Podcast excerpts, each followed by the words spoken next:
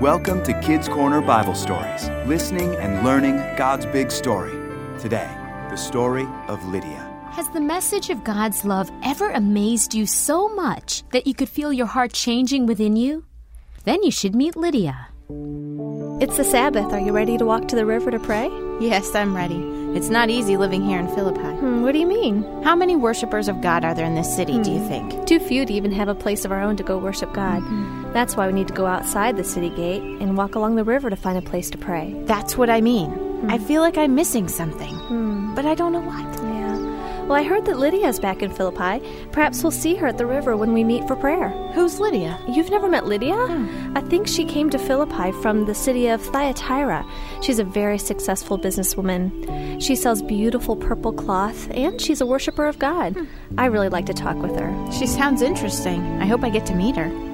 Oh, look, there's Lydia now. Come on, I'll introduce you. Okay? Excuse me, Lydia. Hello, it's good to see you. I had such a busy week that it's good to take the time to slow down and worship God. Look, there's some men coming toward us. What do you think they want?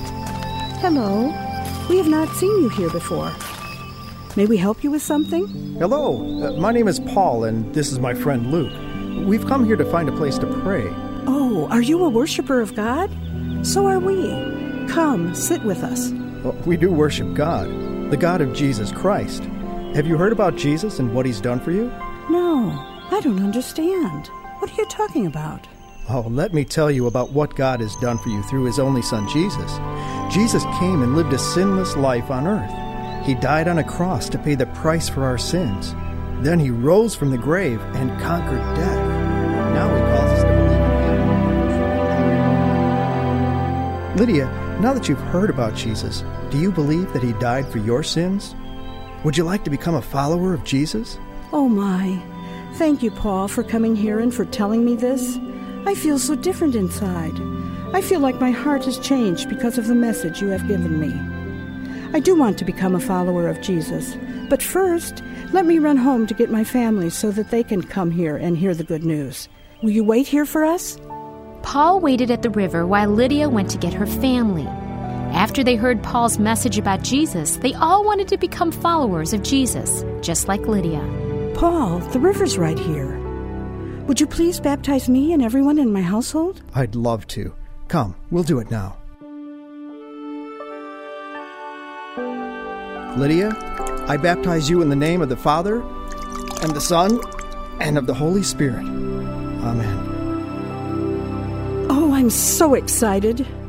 I don't think I have the words to tell you how joyful I am. I have so many people that I want to tell about Jesus. Paul and Luke, please come stay with me in my home for as long as you're at Philippi. I am sure that more people will want to hear about Jesus, and I have plenty of room for you to meet with them at my house.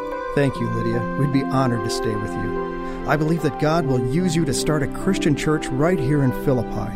And my prayer for this church is that their love for God and for each other will grow more and more. And I pray that they will be holy and that all they do will bring glory and praise to God.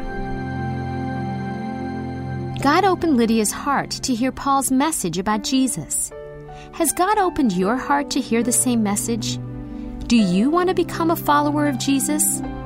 If you do, just pray and tell Jesus about it.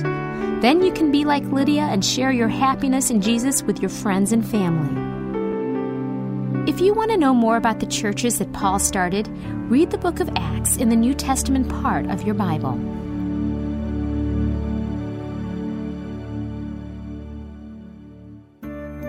Listen to more stories like these at kidscorner.net. Kids Corner is a production of Reframe Ministries.